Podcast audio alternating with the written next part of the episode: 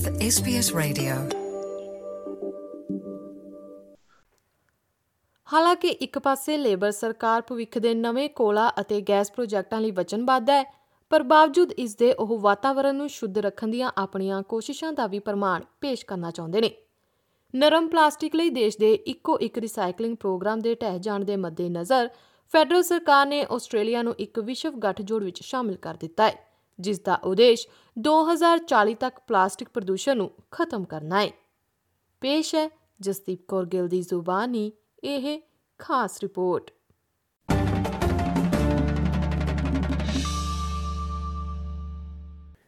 ਮਾਂਟਾ ਇੱਕ ਖਾਸ ਜਹਾਜ਼ ਹੈ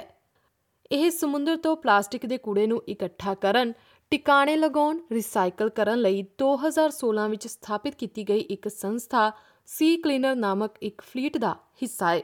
ਅਤੇ ਸਮੁੰਦਰ ਤੋਂ ਇਕੱਠਾ ਕਰਨ ਲਈ ਬਹੁਤ ਕੁਝ ਹੈ ਆਸਟ੍ਰੇਲੀਅਨ ਮਰੀਨ ਕੰਜ਼ਰਵੇਸ਼ਨ ਫਾਊਂਡੇਸ਼ਨ ਤੋਂ ਸ਼ੇਨ ਕੀਕੋ ਦਾ ਕਹਿਣਾ ਹੈ ਕਿ ਹਰ ਸਾਲ ਲਗਭਗ 11 ਮਿਲੀਅਨ ਟਨ ਪਲਾਸਟਿਕ ਸਮੁੰਦਰ ਵਿੱਚ ਜਾਂਦੀ ਹੈ What we know is that there is so much plastic out there that we're currently on track to see more plastic entering our oceans uh, every year, and the amount of plastic pollution in our oceans doubling by 2040. ਉਹਨਾਂ ਦਾ ਕਹਿਣਾ ਹੈ ਕਿ plastic ਦਾ ਕੂੜਾ ਬਹੁਤ ਨੁਕਸਾਨ ਕਰ ਰਿਹਾ ਹੈ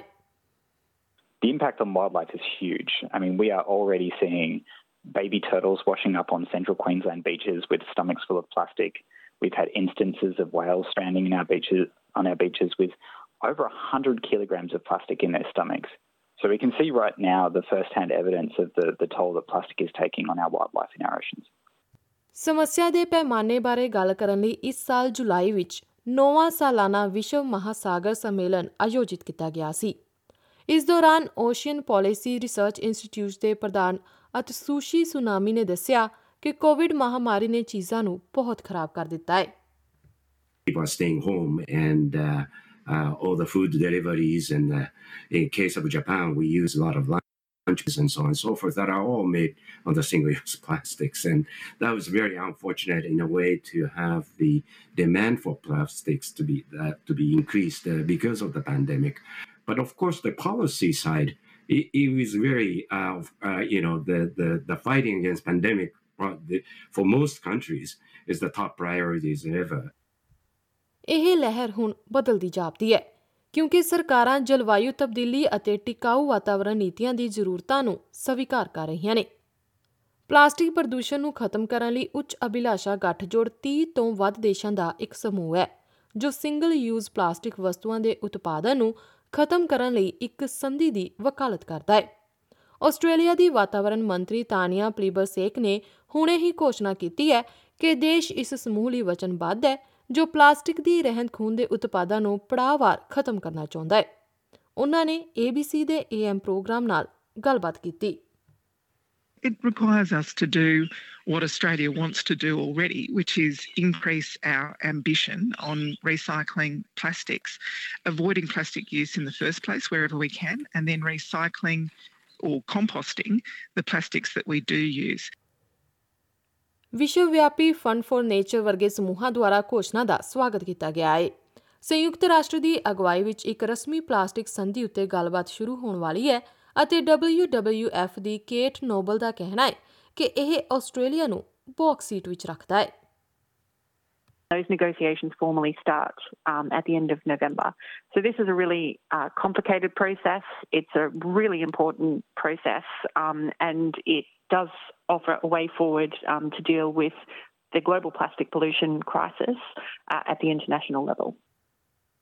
ਆਸਟ੍ਰੇਲੀਅਨ ਮਰੀਨ ਕੰਜ਼ਰਵੇਸ਼ਨ ਫਾਊਂਡੇਸ਼ਨ ਦੇ ਸ਼ੇਨ ਕੁਕੋ ਦਾ ਕਹਿਣਾ ਹੈ ਕਿ ਇਸ ਸੰਧੀ ਦਾ ਮਤਲਬ ਦੁਨੀਆ ਭਰ ਦੇ ਪਲਾਸਟਿਕ ਲਈ ਨਵੇਂ ਨਿਯਮ ਹੋ ਸਕਦੇ ਨੇ what this means is that Australia is committed to, to really leading on the global stage uh, and pushing for what would be a binding global plastics treaty that would uh, include things like uh, global rules to bring plastic use down to manageable levels and increase the use of recycled content, uh, while also rules around what kinds of things can be produced in the first place so that we're not seeing the production of uh, plastic goods and packaging that cannot be recycled.